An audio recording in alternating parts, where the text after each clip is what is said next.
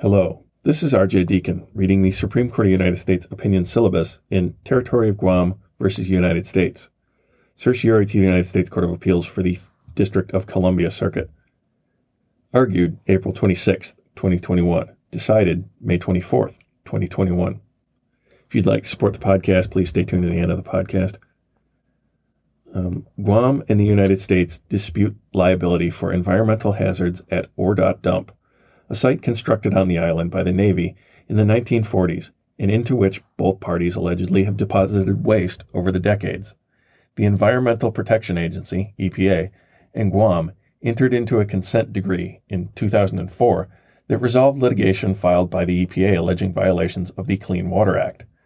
The decree, in relevant part, required Guam to pay a civil penalty and to take certain actions at the dump, and also stated that Guam's compliance would constitute full settlement and satisfaction of the civil claims under the United States as alleged in the EPA's complaint, i.e., the claims under the Clean Water Act.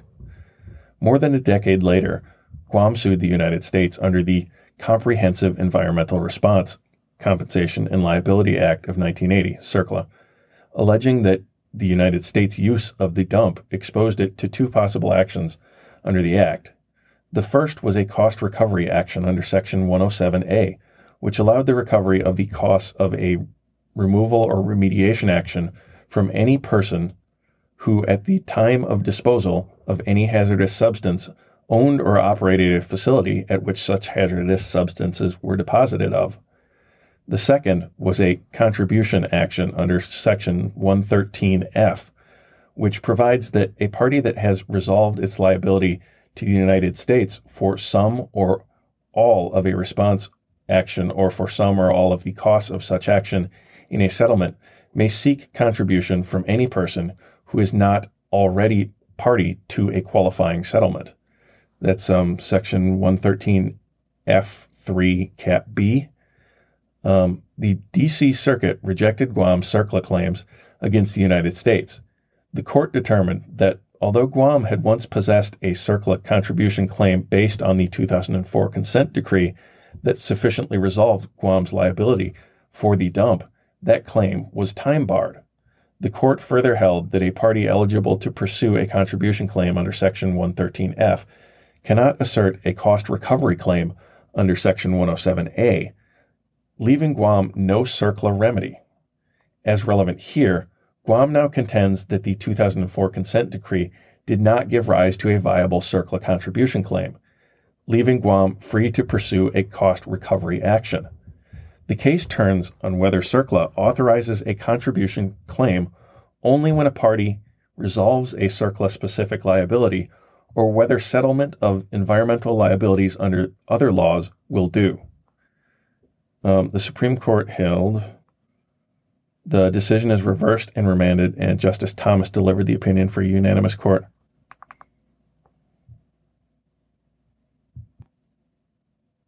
held. A settlement of environmental liabilities must re- resolve a CERCLA specific liability to give rise to a contribution action under Section 113F3B. The court interprets Section 113F3B in light of its text and place within CERCLA's comprehensive statutory scheme. Section 113F's interlocking provisions governing the scope of a contribution claim taken together and in sequence, anticipate a predicate CERCLA liability. See um, New Prime versus Oliveira. Um, Section 113F's anchor provision, entitled Contribution, explains the scopes or the scope of contribution actions with reference to CERCLA's other provisions, allowing contribution during or following any civil action under Section 1 uh, 06 of this title or section 107 of this title.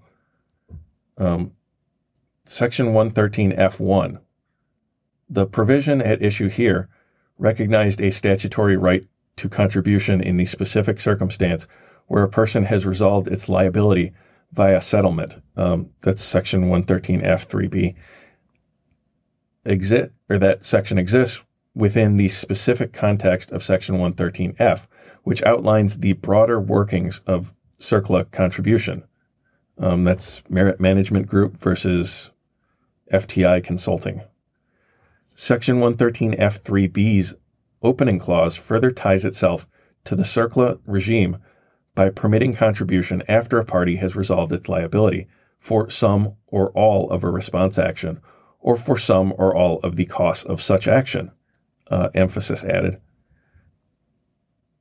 The anchor provision also discusses allocation of response costs, and the phrase response action appears dozens of times throughout the Act.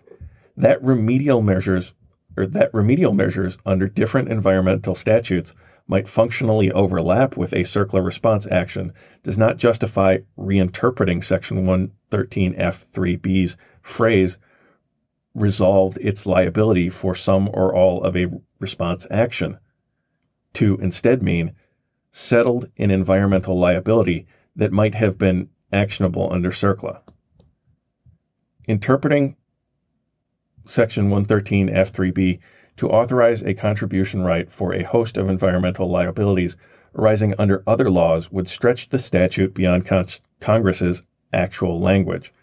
And because the word resolve conveys certainty and finality, it would be odd to interpret Section 113F3B as referring to a party that has resolved its liability if that party remains vulnerable to a CERCLA suit.